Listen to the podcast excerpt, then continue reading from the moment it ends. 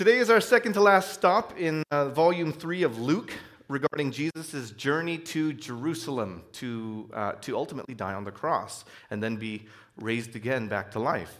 Um, we're going to go today from chapter 18, verse 9, all the way to chapter 19, verse 10. We're going to get a big uh, sweep of, of passages, uh, and we're going to end up stopping in Jericho, which is this city that's just a, a, a, a little, a small walk, really, from Jerusalem. Um, and uh, next week, we'll see Jesus actually arrive at Jerusalem, at his destination. Now, as Luke chronicles these last few passages before the journey comes to an end, he throws everything he can to underscore his major themes. Themes like uh, the, the nature of repentance as the basis of saving faith, uh, the danger of trusting in money or worldliness, um, the constant surprising ministry of Jesus, on how it, uh, it, it keeps shocking people and making them go, This is not at all what I expected. Um, good news to the poor. And by poor, we mean uh, in the Greek ptochos, people who have nothing. It doesn't mean that they don't have money. It just means that they come before God and they can't stand on anything, boast in anything, or offer anything. They just know that they fall short, and anything that they try to bargain with Him would be an insult. So they come before Him with nothing. They come before Him poor. The universality of the gospel, you know, that idea that uh, it's not just Jews that are saved, Jews and Gentiles, rich and poor, men and women, uh, adults, children. Um, Jesus is Savior to all, to anyone who, uh, who repents and believes. That's, that's all uh, wrapped in the nature of saving faith, all of that. So in today's passages, we're going to see all these different stories that, that again, pull out these themes to lay him out before Jesus actually gets to Jerusalem and shocks the original audience from 2,000 years ago when this was written, shocks the original audience with the, with the event of his death because they never expected that. But it prepares the reader for all of this because, uh, because the author keeps setting this up. And he says, Salvation is not at all what you expected. It's always surprising, it's always something that's a little bit different. Uh, and so, what we're going to look at today are not, um, uh, they're not stories about miracles they're not teachings about moral lessons on how to do this or that. All of them really target the issue of salvation. Luke wants you to get this idea of salvation before Jesus arrives at Jerusalem and does his saving work. It's this relentless, repeating barrage of salvation stories. One of them is a parable, one of them is like this, this object lesson illustration thing. Another one's a contrast between one guy and then like the apostles. Another one uh, is, is a prediction of what Jesus will do. And then you'll get two clear examples of salvation. But all of this has to do with salvation. Each one is really there to underscore all of Luke's themes. And I've given them different headings to try to showcase some of their distinctive features. Now, they all really share one big point, which is just to go salvation is not what you expected. So Jesus is saving people that you didn't think were, were savable. People that, that the Jews would not have, have thought, oh, let's go and save them. That's really the big point. But I've separated these, these six moments uh, to try to highlight these unique features uh, of salvation. So, th- again, the question that these passages all answer is what kind of people does Jesus save? Who, who will he save? Or more properly, whom does he save? And we'll get six ways to answer that question. Okay, so let's put it up on the board. Uh, your six ways first is how you view yourself. That's going to matter. Whom does Jesus save? Well, it depends. How you view yourself is going to matter in chapter 18, verses 9 to 14. Second is how you approach God. How you approach God, which is verses 15 to 17. And then, third is how much Jesus is worth to you. That's verses 18 to 30. Fourth is what you believe. That's verses 31 to 34. Fifth is how you react to Jesus' mercy. That's verses 35 to 43. And then finally, sixth is how you deal with your past. And that's chapter 19, verses 1 through 10. Right? If you take all of these, these are, are all distinctive features of, uh, of saving faith. There, there's going to be something here, that, something elemental about every believer. So let's start with how you view yourself. Uh, chapter 18, verse 9, it, starts like this Jesus also told this parable to some who trusted in themselves that they were righteous and treated others with contempt. Two men went up in, into the temple to pray, one a Pharisee and the other a tax collector. The Pharisee, standing by himself, prayed thus God, I thank you that I am not like other men, extortioners, unjust, adulterers, or even like this tax collector. I fast twice a week. I give tithes of all that I get. But the tax collector, standing far off, would not even lift up his eyes to heaven, but beat his breast, saying, God, be merciful to me, a sinner. I tell you, this man went down to his house justified rather than the other. For everyone who exalts himself will be humbled, but the one who humbles himself will be exalted. You can see at that little punchline at the end there that Jesus expects this story to be surprising. The passage is commonly used to talk about having a humble heart when you pray, how you should pray. Uh, it's one of the best passages on prayer, and so I think that that's a fantastic uh, place to go in the Bible to talk about prayer and our hearts before the Lord. But for our purposes, watching what the author, Luke, is doing, the original author to the original audience in its original context and meaning and intention, he is not actually giving us a lesson on prayer, he's giving us a lesson on salvation. Verse 14 is the whole point. Jesus says, I tell you, this man went down to his house justified rather than the other. He doesn't say, I tell you, this man went down to his house having prayed properly. He doesn't say that. This man went down to his house justified, declared righteous, forgiven, not guilty, saved. The humility in his prayer is indicative not just of a, a, proper prayer, but really of saving, repentant faith. This is a lesson about salvation, which is equally or more so important than an, a lesson on prayer. Uh, what is the obvious difference between the Pharisee and the tax collector? Well, it's the way that they approach God in their prayer. You can see it. Now, it's not weird that the Pharisee is standing at the temple when he's praying. That's not weird. That's normal. That's, you know, Pharisees would do that normally and stuff. It's, it's uh, typical. But Jesus intentionally uses that to contrast with the tax collector who stands far away and he won't even look up to heaven. He bows his head as a sign of humility. Some, that's kind of a tradition that we adopt. The Pharisee boasts of his moral and religious uprightness, right? He's like, I, I fast twice a week and I tithe everything that I get. He, he names all that stuff out because he's glad that he's not like other sinful people. He's not like other sinners, you know, extortioners, unjust adulterers, all that stuff, right? He's glad he's not like them. And it's ironic because it's supposed to be a prayer to a holy and righteous God, but the Pharisee's praying, thinks that I am holy and righteous.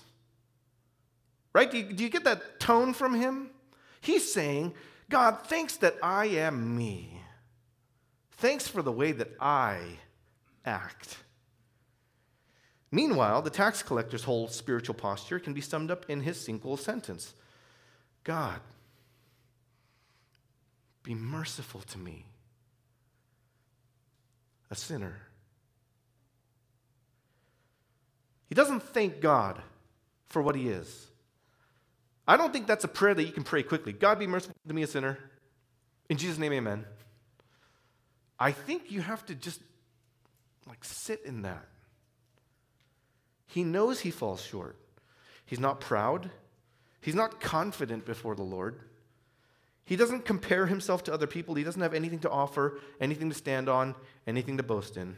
He just pleads for mercy. And that is the right heart to pray to God because that's the only kind of faith that saves. He doesn't go, God, thanks that I'm the way that I am. If anything, he's pleading for mercy. And when he receives it, you know, this is a hypothetical story that Jesus is telling. It's a parable, but were he to receive it, then he would thank God for who God is. The Pharisee justifies himself. God does nothing for that the, the Pharisee remains condemned by God. But the tax collector, with the spirit of condemning himself, comes in repentance, pleading for mercy. And God looks upon him and, and justifies him. Whoever exalts himself will be humbled, whoever humbles himself will be exalted. Now, maybe you and I don't really feel the impact of this story since we don't have Pharisees. And then in our society, tax collectors aren't like, they, weren't like the national traders and everything that they were back then in, in, in Israel. So when we read Luke, by now we already know that the Pharisees are the bad guys, uh, and Jesus is saving the repentant. You know, he's, he's interacted with several tax collectors, and so we're, we're not surprised that a tax collector is not the hero. It's not the hero of the story, but he's at least the one that has the happy ending. So, what I, I want to do is, uh, it's, it's, not something that I, I, normally do, but I want to modernize this for you a little bit, okay? Uh, we're going to adapt this to try to adjust it for today and what it would sound like today. Uh, this is my best attempt to try to tell it the way that it would be told today if Jesus were walking around today, okay? Uh, imagine that Jesus was, uh, was telling a story and he just says two people went to church a pastor and a rapist. Or you can, you can switch that out with a pastor and a serial killer, or a wife abuser, uh, a racist supremacist. Put in whatever sin you want, whatever you think is absolutely deplorable. Because in Israel, there were sinners, and then, with their own special category, there were tax collectors. That was the worst. So you take whatever's the worst and you put that there. Let's go with pastor and rapist because that disturbs me. And I think that this parable would have disturbed the original audience. Excuse me, the original audience. Two people went to church to pray, a pastor and a rapist. The pastor. Is that? That's not battery. It's not battery. Okay. Two people went to church to pray, a pastor and a rapist. The pastor prays, God, thank you that I'm not like that guy. I give offering, I serve every week, I lead small groups. But the rapist won't even enter the worship room. And he won't look up. He beats his breast, saying, God, be merciful to me, a sinner. And then imagine Jesus says, I tell you, this rapist went down to his house justified rather than that pastor. I don't know, like, do you, do you feel the outrage about that? Do you hate the idea that someone like that could be saved just because he said sorry to God? And he doesn't give a cheap apology, he gives a sincere one, but doesn't it feel wrong to you that someone like that should be forgiven? for so wicked of a crime. And don't you feel like that person doesn't deserve it? And then don't you also feel like, but it's okay that you are forgiven?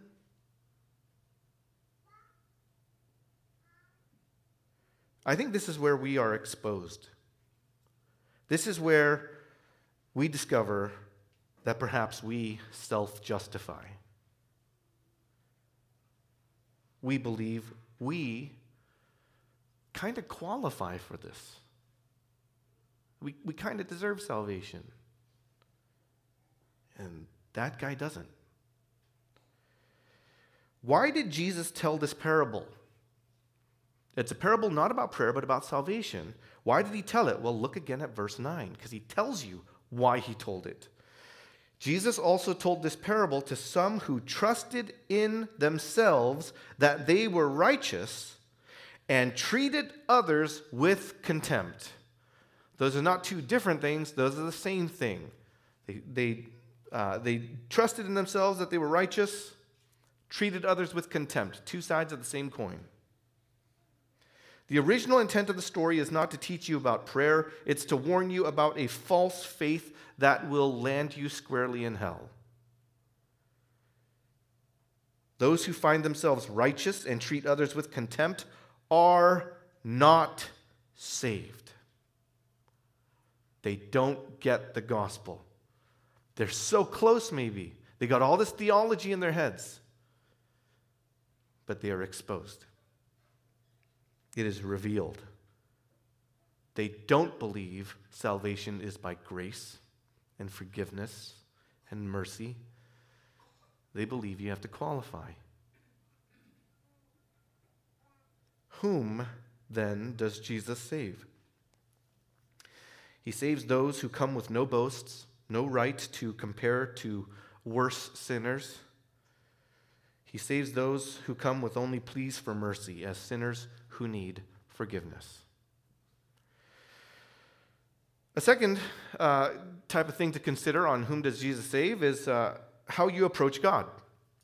Verse 15 to 17. It says, Now they were bringing even infants to him that he might touch them. And when the disciples saw it, they rebuked them. But Jesus called uh, them to him, saying, Let the children come to me, and do not hinder them, for to such belongs the kingdom of God. Truly I say to you, whoever does not receive the kingdom of God like a child shall not enter it. Now, uh, what is this about, right? This is about children and how the kingdom of God belongs to them. You want to enter? Be like them, be like children. Uh, this, this is also a startling, le- startling lesson about who is saved, since children were of low status in Israel's uh, society. Uh, who will be saved? Who will be in the kingdom of God? Those are, those are the same thing. Who will be in the kingdom? Who will be saved? And Jesus says, children, babies, toddlers, kids that oddly answers the question on like what happens to babies or children who die.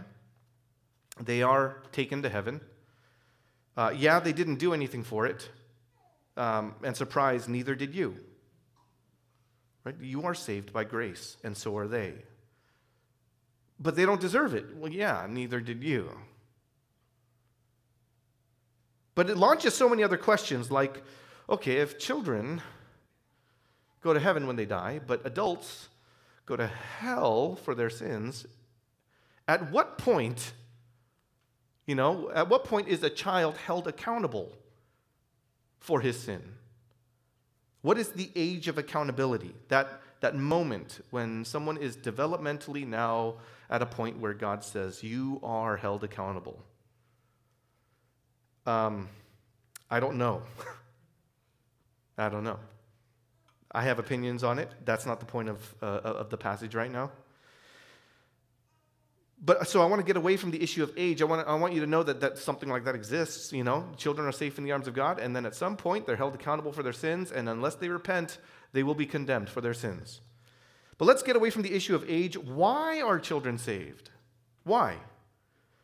Well, because what's a child like? Well, a child is, is trusting, dependent, uh, there's this absence of superiority of judging others when you're an infant, when you can't talk, you can't walk, you know, you don't have that, that kind of mindset. You don't know what it's like to compare, right? That's not, that's not in your mind. You're just dependent on your parents. So you haven't really committed any sins yet. You don't have sinful intents. You are sinful by nature. You haven't yet committed something with this malicious intent. You know, there's just, there's just instinct. There's no reasoned principle that's violated knowingly or anything like that. It's so interesting that people want Jesus to touch their children, you know, to touch the, the children because that was a way of accepting and affirming and blessing them. In that society, children were dirty, noisy, rowdy, and unworthy. And in 2,000 years, nothing has changed about that. Children are not clean, they're not proper, they're not, they're not well put together, they're, they're chaos, wrapped in flesh little pods of anarchy growing in your house. And then Jesus uh, just goes, you know, he says this thing. He doesn't say, um, he, doesn't, he doesn't command you, you have to have faith like a child. He doesn't really say it like that. He more like gives a description more than a command. He says, if you don't have faith like a child, you, you can't be saved. It's, a, it's an indicative. It's, it's, not, it's not an imperative. It's, It's a small difference, but one that ought to make us examine ourselves to see if this describes us, rather than trying to just add on a task to do. A child clings to his or her parents in almost any emotion. When a child is mad, they scream and they walk over to their parents to kind of let the parents know like they're mad about something so that the parents will do something about it. When a child is sad, they cry and immediately run to a parent. When a child is happy, laughs, and looks over to the parent. When a child is afraid, immediately tries to take shelter under a parent. Even when a child is guilty, goes to a parent. It's an interesting instinct. It's no wonder James 5 tells us to do basically exactly that, even though we're adults. Look at James 5, verse 13 and 14. Is anyone among you suffering? Let him pray. Like, as in, go to God, go to the Father. Is anyone cheerful? Let him sing praise, meaning go to God, go to the Father. Is anyone of um, among you sick? Let him call for the elders of the church. Let them pray over him, anointing him with oil in the name of the Lord. Meaning, uh, if are, you sick? Are you like unwell? Have someone else come and take you to God, take you to the Father, in prayer. This is the, uh, the, the childlike faith we ought to have, this dependent, trusting faith. So, whom does Jesus save? He saves people who approach God like children, like a child, with trust, dependence, need, desperation, wanting love and affirmation from Him. Those who turn to God to praise when they're happy, or to cry out when they're sad, to plead when they're fearful, to be soothed when they're angry, or to confess when they're guilty.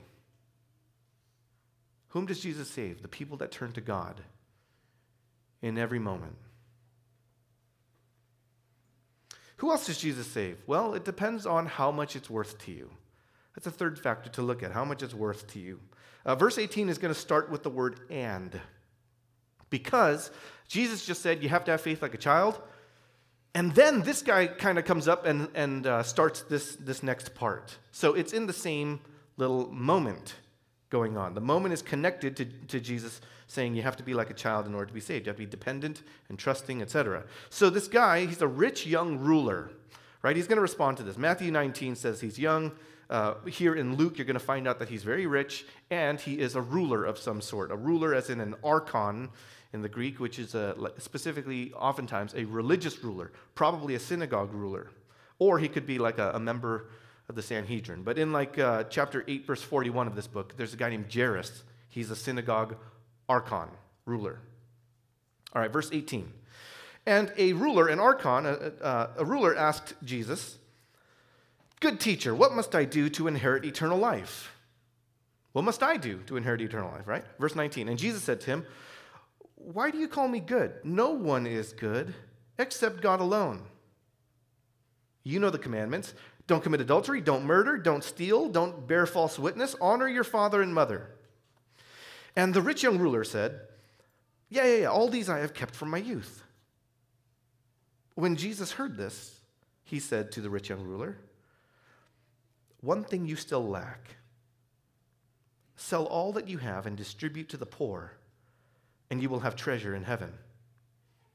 And come, follow me. Okay, so I, I want to stop there for a sec. I, I, I, love the way this conversation starts. You know, the whole good teacher. What must I do to have uh, to inherit eternal life? Meaning, what must I do to be saved? Um, good teacher is uh, it, it's an unusually polite uh, greeting, probably to convey uh, to Jesus that even though this guy's a religious ruler, he's saying like, but you're a good teacher. Like you're you're you're trusted. You are true. You're uh, you're good. Like God is good. He uses the same kind of word that the Bible uses for God. Uh, good teacher. So he's trying to say that, you know, like there are plenty of religious leaders don't support you, but I, I think you're a good teacher. I think you're the real deal. That's, that's what he's trying to say. And Jesus' response is that only God is good. Now, uh, he, he, he goes, only God is good. And then he's like, follow, follow the Ten Commandments. And he names commandments 5, 6, 7, 8, and 9. They're found in Exodus 20, if you're curious about that, we have a, a series on the Ten Commandments. It's only 34 weeks, and you can reference that. We'll talk to you sometime next year when you're done with it. If, uh, if, you, if, if you watch this, though, Jesus doesn't mention commandments 1, 2, 3, or 4, which are all about your relationship with God, and he doesn't mention commandment number 10, which is about coveting, about material wealth dependence and, uh, and craving. Uh, those are the sins that this guy is guilty of. When Jesus says only God is good, uh, I don't want you to be too distracted. Uh, like, could this be a hint about the Trinity? Like, you know, uh, the, the guy goes up to Jesus and goes, Jesus, good teacher. And Jesus goes, huh? Only God is good. So if I'm good, I must be God. Right? It could be this hint about the Trinity. I don't think that's the primary intent. If anything, that's like this implied little tone that Jesus did for fun, right? I think that the, the major intent is he goes, only God is good, meaning everyone else is bad, fall short, sinful, unworthy. Only God is good. And then he goes, follow the commandments. And the guy goes, yeah, I do. Which means he's saying, yeah, I'm, I'm good. Right? I, I, I keep all the commandments. He doesn't go, well, my relationship with God or coveting. He doesn't say any of that. He's like, I do everything. Yeah, I'm good. But Jesus just set him up. He said, Only God is good. Everyone falls short. Everyone's guilty of something. So follow the commandments. He's like, I follow them all. I'm not guilty. I'm good, just like God. No, he's not. Only God is good. Our standard of goodness, oftentimes, is just being better than someone else, being better than that really scummy person over there. Jesus thinks higher than that. Uh, I, I, like the things that he says in the Sermon on the Mount in Matthew chapter 5, 6, and 7. He says in Matthew 5, verse 20, he says, For I tell you, unless your righteousness, and he's talking to a whole bunch of people, um, unless your righteousness exceeds that of the scribes and Pharisees, you will never enter the kingdom of heaven. Right? Unless you are more righteous than the Pharisees, the Pharisees who did all like thousands of laws and commandments, they followed them to the T. In chapter 5, verse 48, Jesus goes, You must be perfect as your heavenly Father is perfect. And that's kind of what this guy says. He's like, Yeah, yeah, yeah, I do that. You have to be more righteous than the Pharisees. You have to be perfect. That's, that's not just a behavior thing, it's a heart thing. If you read the, uh, the rest of chapter 5 of Matthew there, you know, he starts attacking the heart. He's like, don't just murder. Uh, I'm not saying don't murder. I'm saying don't even hate people. It's not don't commit adultery, don't even lust, etc. He, he starts going after the heart. This rich young ruler doesn't get any of that. He doesn't see what he's lacking. The issue of the heart belonging to God, the heart being surrendered to Jesus valuing Jesus more than anything else. He doesn't get that. That's what he lacks. So he's asking, What do I have to do? What do I have to do? He thinks he just has to do something. And Jesus is like, You don't. You don't love me more than everything else. You don't, you don't think I am worth more than all your stuff. Whatever else you think is uh, security or happiness, is it worth more than Jesus? Jesus says to, uh, to sell everything and give it to the poor. And that, by the way, that's a very uh, specific instruction to this guy. Jesus doesn't tell every Christian to sell all your stuff and give it all to the poor. He, he, doesn't, he doesn't say that to every Christian. That's not uh, a universal instruction. What he says to this guy is sell your stuff, give it to the poor, and you will have treasure in heaven. Right? If you do this, you will have this. Is it worth it? And then come follow me. If you sell all your stuff, give it to the poor. And he's talking specifically to this guy because this guy struggles with materialism, with his wealth. So, selling all your stuff, giving to the poor is not a magic formula for getting to heaven. If you, if you just give a lot to charity, you don't go to heaven just because you're, you're a good person. It's not that.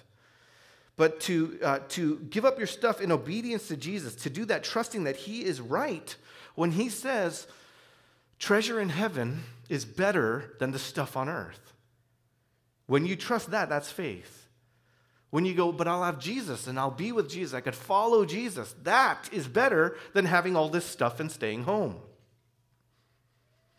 If you can repent of your faith in money and trust that Jesus has something better in store for you, then you can follow him. Until you do that, until you deny yourself, until you give up whatever else you think is security and happiness, you cannot follow him. So, just like the previous two passages, this is about salvation. Whom does Jesus save? The ones who give up everything to follow him. Verse uh, 23. But when the rich young ruler heard these things, he became very sad, for he was extremely rich.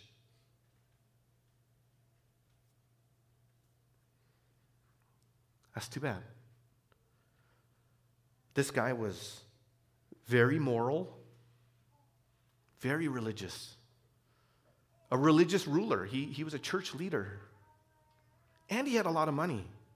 So he probably he was probably you know a big financial help to the community in, in that way. But he wasn't saved.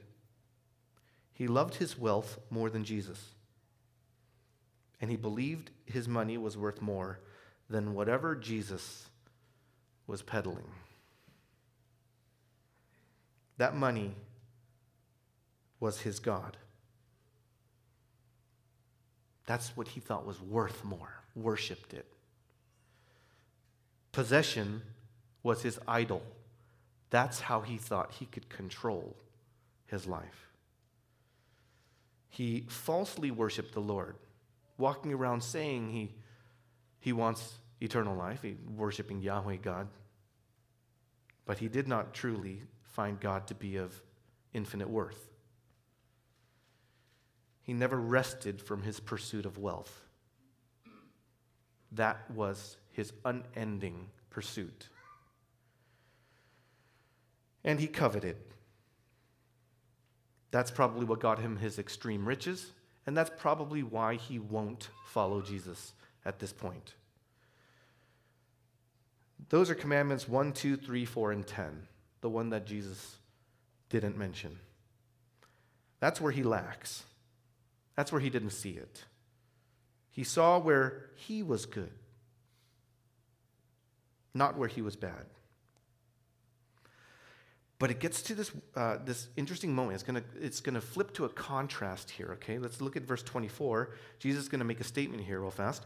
Jesus, seeing that the rich young ruler had become sad, Jesus said, How difficult it is for those who have wealth to enter the kingdom of God. For it's easier for a camel to go through the eye of a needle than for a rich person to enter the kingdom of God. And those who heard it, all the crowd, those who heard it, said, Then who can be saved? And Jesus said, What is impossible with man is possible with God. This is such a weird conversation to me, right? It's easier for camels to go through the eye of a needle than for rich people to be saved. That's, that's Jesus saying it's impossible for a rich person to be saved. And everybody hears it, they know it, they, they, get it, it's impossible. And so they're like, well, then who can be saved? And they say that because uh, it was jarring to them. The Jews believed that the rich people were blessed by God. You're rich because God favors you. So then, if Jesus is saying rich people can't even get to heaven, then they're like, well, then who can? The rich people are the ones God loves the most. If the rich can't be saved, then no one can. And Jesus goes, Well, what's impossible with man is possible with God. What is that? What is that? Well, it's to say that you can't save yourself. The rich person can't, the poor person can't, nobody can. Right? How are you going to be saved? How are you going to get uh, inherit eternal life? You can't. God has to save you. Do you notice that the, the language that they use, uh, what must I do to enter the kingdom, to inherit eternal life? The way that the, the Jews understood these, this idea of being with God for eternity, they didn't use the word salvation all that much. They used this enter the kingdom. Okay, what do I do to enter the kingdom? What do I do to inherit eternal life? They didn't say, how do I get saved? Because I'm doomed. What must I do to be saved? Well, you have to trust God, trust Jesus more than yourself, more than your stuff. Those won't save you. You can't. You have better chances of, an, uh, of a camel going through the eye of a needle than you and your stuff and all the amassed property that you've put together and all the, the name and acclaim that you've put for yourself, it's not going to work. Those won't save you, God will. It's impossible with man. Accrue as much wealth as you can, it's not going to work. God saves you. The rich young ruler was unwilling to give up everything to follow Jesus because he's like, This is where my security is. This is where my happiness is. This is where I will feel fulfilled. But what about Peter and the other apostles? What about the 12 apostles, right? Uh, they were working, being fishermen or tax collectors or zealots and all that stuff. And then now they're homeless and they're wandering around as peasants following Jesus. So, verse 28, Peter said, See, Jesus, we have left our homes and followed you. Like we did what you just told this rich young ruler to do. We left everything and followed you. And Jesus said to them, Truly I say to you, there is no one who has left house or wife or brothers or parents or children for the sake of the kingdom of God who will not receive many times more in this time and in the age to come eternal life. What's, what's going on there is the 12 apostles, they left everything to follow Jesus. Jesus says, uh, you, uh, everything you lose to follow him is worth it. Like everything that was holding you back from following him, if it was if it was your family members saying don't follow Jesus and you left your family to follow Jesus, if it was your career holding you back from following Jesus, so you left your career to follow Jesus. If you gave that up, he says, it'll be worth it. You'll receive so much more, even in this life, and then eternal life in the, in the age to come. Right? You'll receive so much more even now. And he's not talking about like you'll get so much more money back, more properties. He's not, he's trying, he's not trying to bait you with your, your greed. He's saying you'll have peace with God, you'll have true morals, You'll have a life giving community. You'll have strength to endure any storm. You'll, you'll have true joy. But you, you really got to let go of the world for you to even receive that. And it's so hard. That's, that's the leap of faith, isn't it? When it comes to your stuff, your money, your property, your status, your pride, your health, etc., you, you'll have infinitely better, eternally better when you're with Jesus. Do you think your health and your image and your body is going to be better now or in the kingdom? Or your money is worth more now or in the kingdom? Your status, even. Your reputation, worth more now or in the kingdom? It says, Jesus said to the rich young ruler, Give up everything uh, that you have uh, and understand that Jesus is worth it, that treasure in heaven is better. Then you can follow him. So, whom does Jesus save? It's the people who give up anything to follow Jesus because he is worth it all and infinitely more. A fourth thing on, on uh, whom does Jesus save comes down to what you believe. What you believe. Uh, verses 31 to 34. And taking the 12, the 12 apostles, Jesus said to them, See, we're going to Jerusalem, in case you forgot.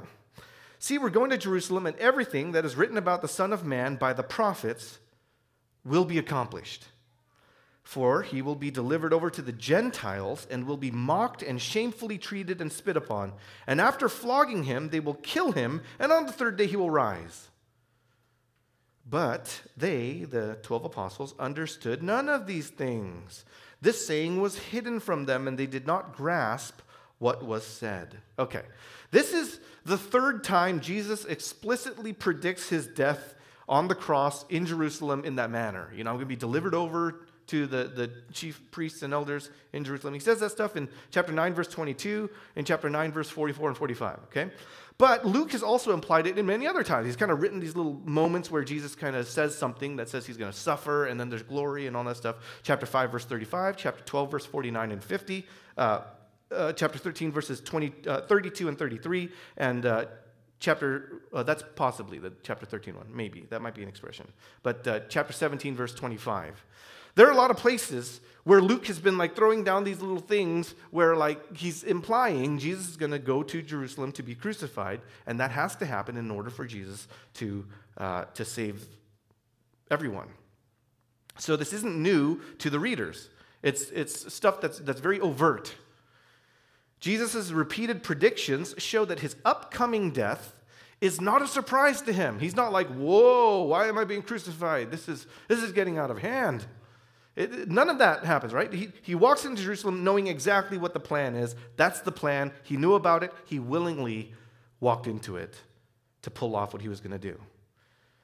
In chapter 9, it said that the Jewish elders, chief priests, and the teachers of the law are the ones that are going to hand him over to be killed. And then here in chapter 18, it says that the Gentiles are the ones that will mock him, spit on him, flog him, and they will be the ones who actually kill him. So Jews and Gentiles alike are both in this against Jesus. And verse 34 says the disciples couldn't understand it. They couldn't get it. And that's like, what kind of a didn't understand is it? Well, they understand the words. If Jesus goes, I'm going to go to Jerusalem and die, they understand what that means. They're not like, what, what, what is that word? They know what that means but they don't get the, the meaning of it or the reason for it, or like, is this supposed to be literal or cryptic, figurative, allegorical, symbolic, metaphorical? What is this? Right? Jesus says, I'm going to die in Jerusalem. And they're like, how would that accomplish God's will? How is that victory? Do you think he means something other than die? Like, you know, die to yourself. You don't really die. Right? So what does he mean? Um, you know, take up your cross. You're not actually taking up a cross. So is he is he just being like that? They didn't get it. And they didn't get it because it was kind of hidden from them. You know, God didn't yet reveal it to them because God has to be an active participant. He has to be the one. There's got to be a, a work of the Holy Spirit to help you even realize your need for salvation. Why would Jesus have to die? How is that victory? And yet, this is a fulfillment of prophecy, says Jesus, right? Uh, it's, it's something that, that the prophets have been writing about throughout the Old Testament. And it, it, throughout Luke, especially the first two chapters, you just see that Jesus keeps being this fulfillment of prophecy in so many different ways. Uh, Jerusalem has been identified as the city of his destiny for some time. We've all noticed that by now. And this plan, all of this, the suffering must come before glory, all of that's been mentioned uh, so many times, even last chapter, in chapter 17, verse 25. So the disciples are in disbelief. They don't get it. Like they, they, they hear the words and they're like, that doesn't really make sense though. Why would he die? That doesn't seem like that's going to bring the kingdom. The Messiah is supposed to defeat the nations and then establish a kingdom. Dying doesn't seem to meet those, those criteria. So they didn't get it. It's always this surprising thing about salvation, it's always unexpected. You know, there's a, a, way that we think, like, oh, there's so many prophecies in the Bible about Jesus and the crucifixion. So it should make it obvious that, that Jesus is the Messiah. How come the Jews don't believe that he's the Messiah? It's so obvious. But there's a lot that conflicts with everything that they were waiting on the Messiah for. And even when, when Jesus came, he like kind of he fulfills the law. He finishes it, right? He's like, okay, I'm to follow it perfectly. Great. And then the wages of sin against the law, like breaking the law, is death. And I'm going to fulfill that even. I'm going to, I'm going to die for everybody who's guilty of the law. He dies. And then he, he comes back to life because he's greater than the power of sin. And after he does that, now the law it still exists to, to tell you where, uh, you know, what's good and, and, evil and stuff like that, but he, he gets rid of all the ceremonial stuff that symbolically pointed to him. He gets rid of things like circumcision, the Sabbath laws, the food laws, right? Uh, all those, those, those, dietary restrictions, the sacrificial system, because he was the ultimate sacrifice that it was all pointing to. He gets rid of all of that. So the Jews would be like, how is this the Messiah? He's getting rid of all of our things, he's redefining worship. So it's not so obvious to them. Jesus changed the nature and manner of worship altogether on the cross. It was going to take some time for Israel to process this. People were worshiping him at this, this time, thinking, oh, he's a miracle worker. He can make food. He can heal people, bring them back to life, get rid of illness, cast out demons. He could do all this. They try to force him to be king at certain points in his ministry. They, they think this is the guy, he's going to subdue the nations, he's going to bring the kingdom. And they didn't know he would first come to solve the spiritual problem and then would later return to solve the national problem. They will eventually get it, though, the, the 12 apostles. They will understand eventually why Jesus suffered and died. They'll understand the plan. But see, this is a foundation on what to believe about Jesus. It's a foundation. That's why Jesus keeps telling them. And then he's going to illuminate them, he's going to reveal it to them in chapter 24. So you kind of have to wait for the payoff after he dies and is uh, back to life. You have to wait for that. But this is necessary. Whom does Jesus save? It's going to be those who know and believe that Jesus suffered and died to pay for their sins in accordance with God's will, in fulfillment of prophecy, to save those who repent and believe in him. You have to believe that. You have to know that. Who else does Jesus save? Well, and he, he saves those uh, based on how they react to Jesus' mercy. On how they react to Jesus' mercy. Look at verse 35. As Jesus drew, drew near to Jericho, a blind man was sitting by the roadside begging. And hearing a crowd going by, the blind man inquired what this meant. And they told the blind man, Oh, Jesus of Nazareth is passing by.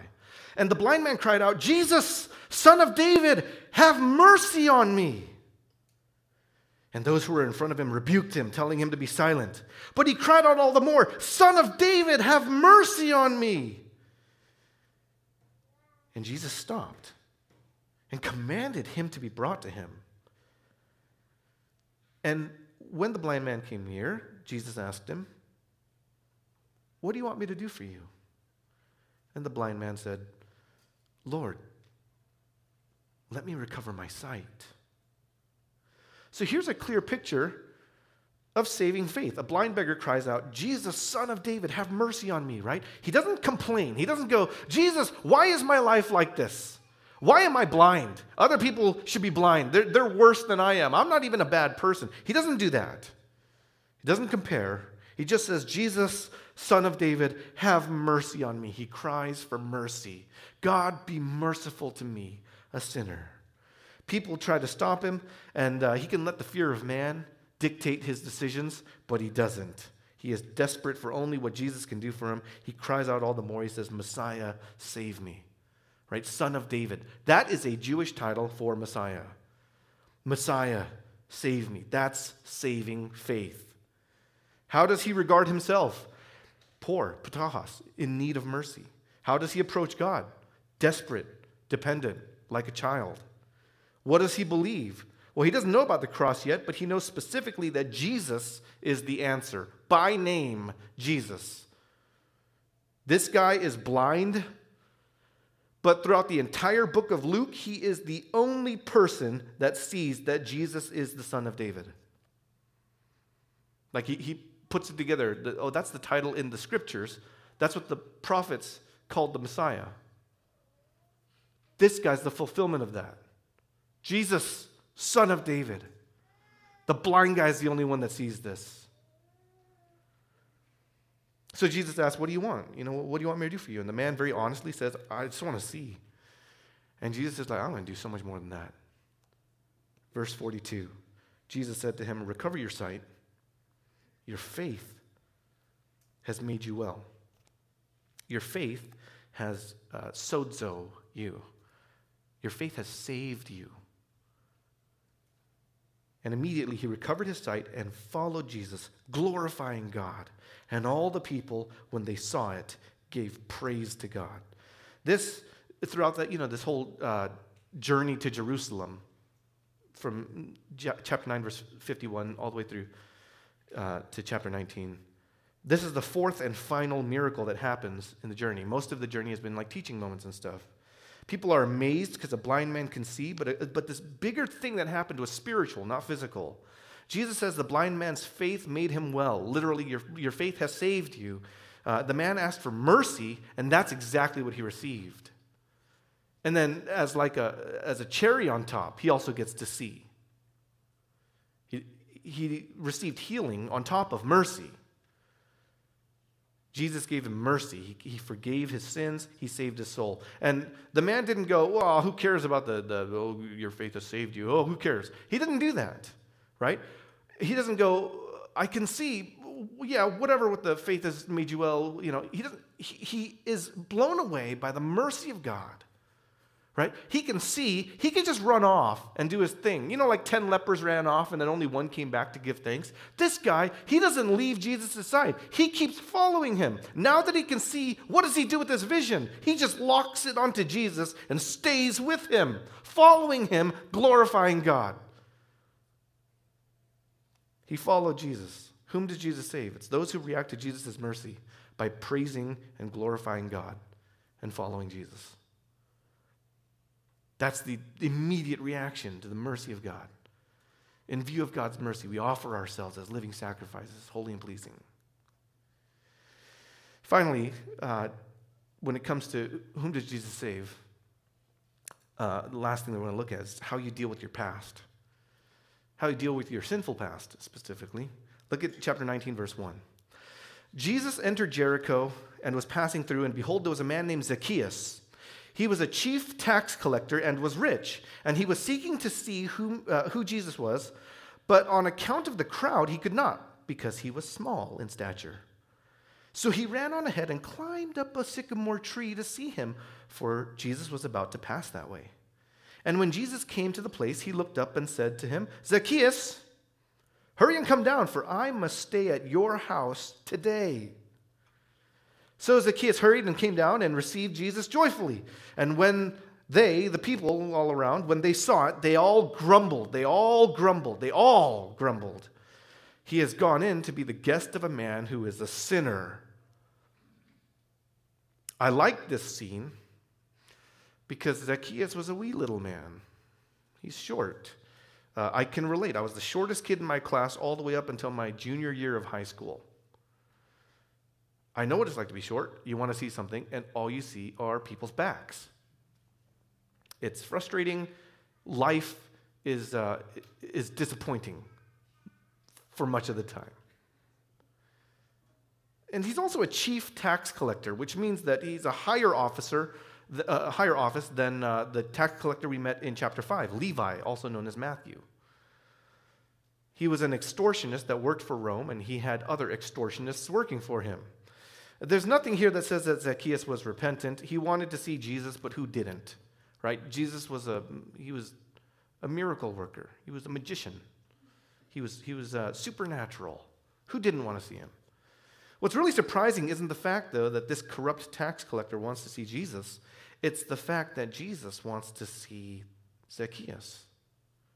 Like he's seeking him out. Hey, Zacchaeus looks up in a tree. You, I'm supposed to hang out with you in your house today, right now. So hurry up.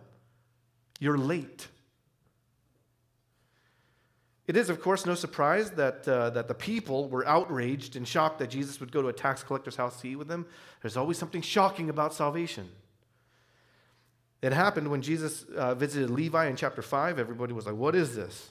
Why would he do that? And then in chapter 15, uh, you know, all these tax collectors and prostitutes are hanging around Jesus. And so people get mad. And so Jesus launches these three parables about the lost sheep, lost coin, the lost, uh, lost son. It's like this recurring thing. It's happening here in Jericho now, which is right next to Jerusalem. They're close to capital city. They're deep in Pharisee territory. And Jesus is not pulling his punches. He's hanging out with the worst sinner that you could hang out with and everybody's mad. Well, uh, Jesus has clearly shown Zacchaeus uh, uh, an incalculable degree of grace. They eat together.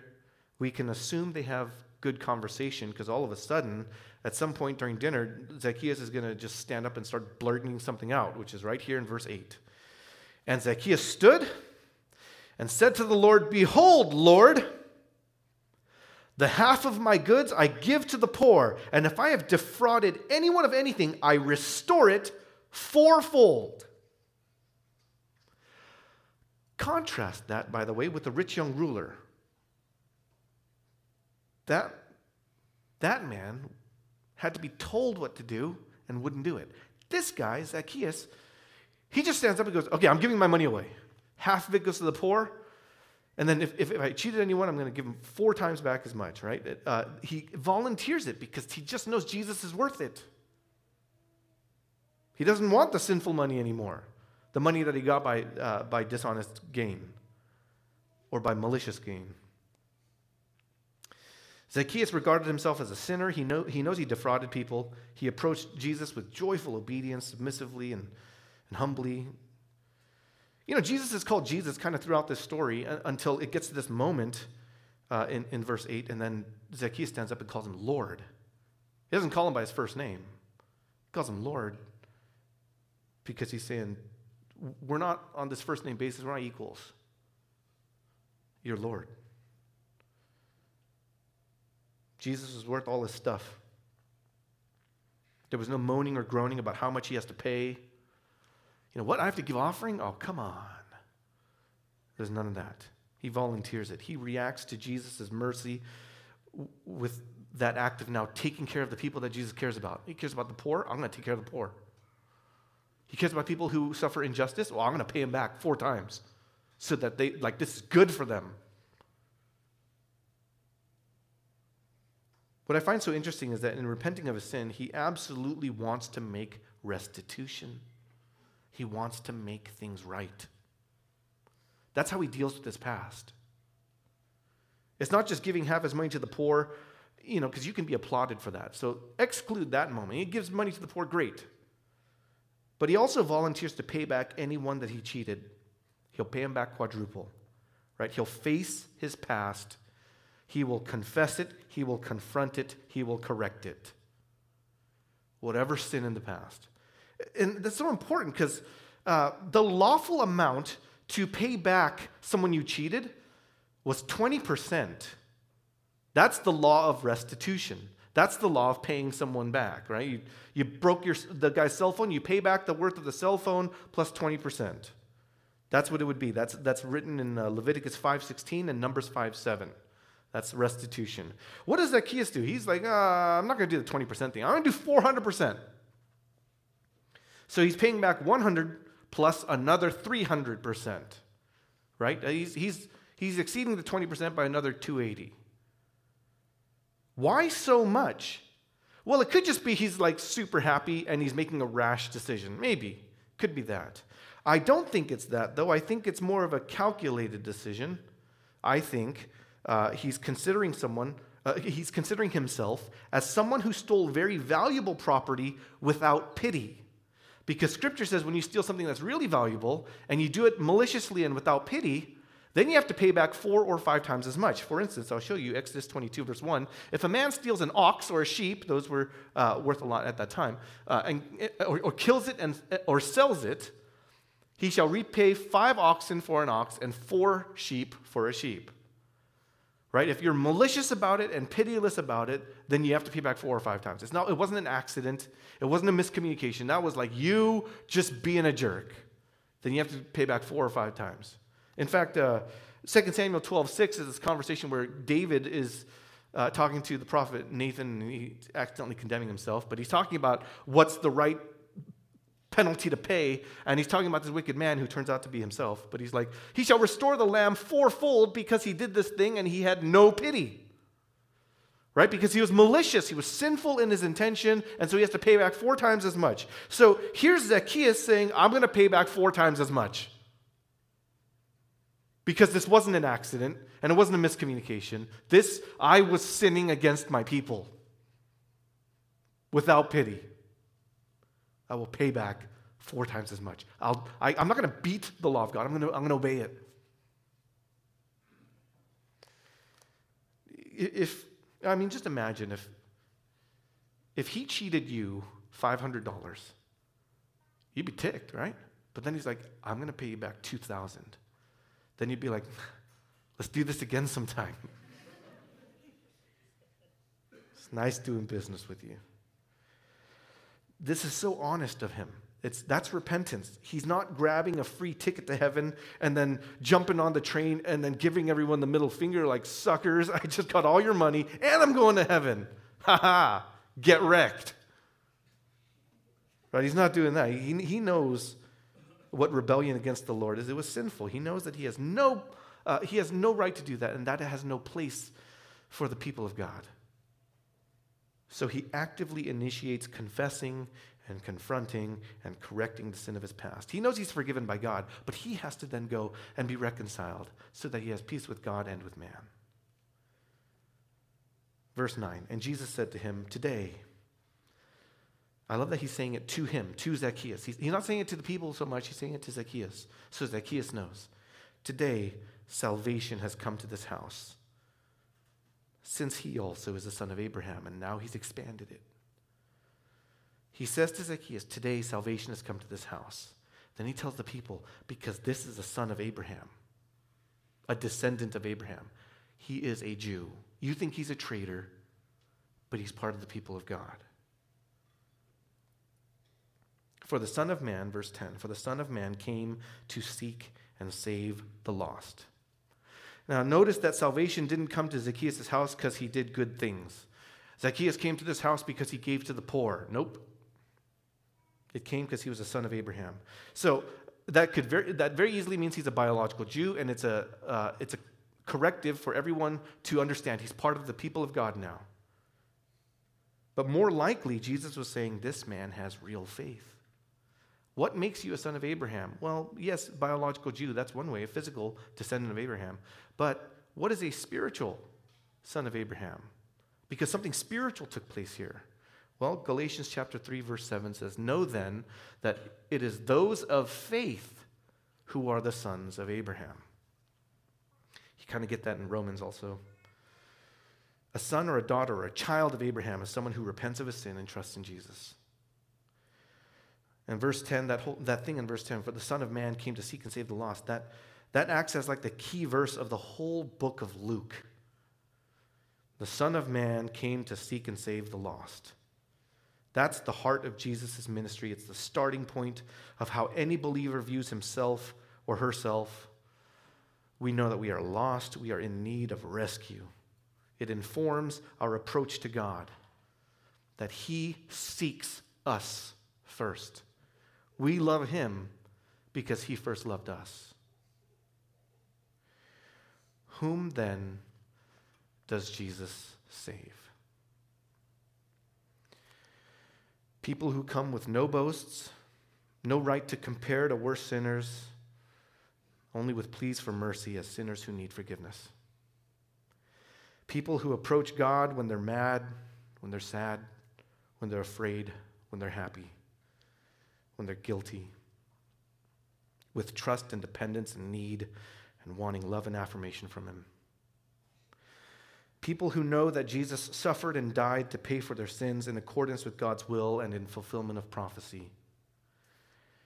People who will give up anything to follow Jesus because that he, they know he is worth it all. People who react to Jesus' mercy by praising and glorifying him and people who actively initiate confessing, confronting, and correcting their sin in the past and in the present to be reconciled with God and with man. Whom then does Jesus save? Anyone who comes to him poor, ptochos, with nothing to offer, nothing to stand on, nothing to boast in but repents of his or her sin and trusts in the one and only Lord and Savior, Jesus. If you believe it, say amen. Let's pray. Father, we pray that we could stand amazed yet again to remember that grace is still amazing. Even after years of church, we can think that salvation is supposed to go a certain way, and yet the reminders constantly surprise us at how lavish your love, how deep your grace. We pray, Lord, that we would have the same hearts because we can become so caught up with ourselves thinking that somehow we qualify and others don't. We think that the darkest and deepest of sinners can't be saved shouldn't be. But that's not you. You came to seek and save the lost. You didn't save just because we walked up to you and cried out. You sought us out before we could do anything, while we were still weak, while we were still enemies with you. You sought us out. And then you gave the invitation. You let us know who you are, what you're like. And so we cried out. And you received us. You forgave us. Transform us. You grow us. And you will one day glorify us with your glory. All because of you, not because of us. For only God is good. We fall short. Thank you so much, Lord, for how you deal with us, not by our sins, but by your mercy. May that transform how we view ourselves, how we approach you, how much we think Jesus is worth, what we believe, how we react to your mercy, and how we deal with our past. Remind us again and again that you're a God of grace and you're a Savior. pray all this for Christ's glory in His name. Amen.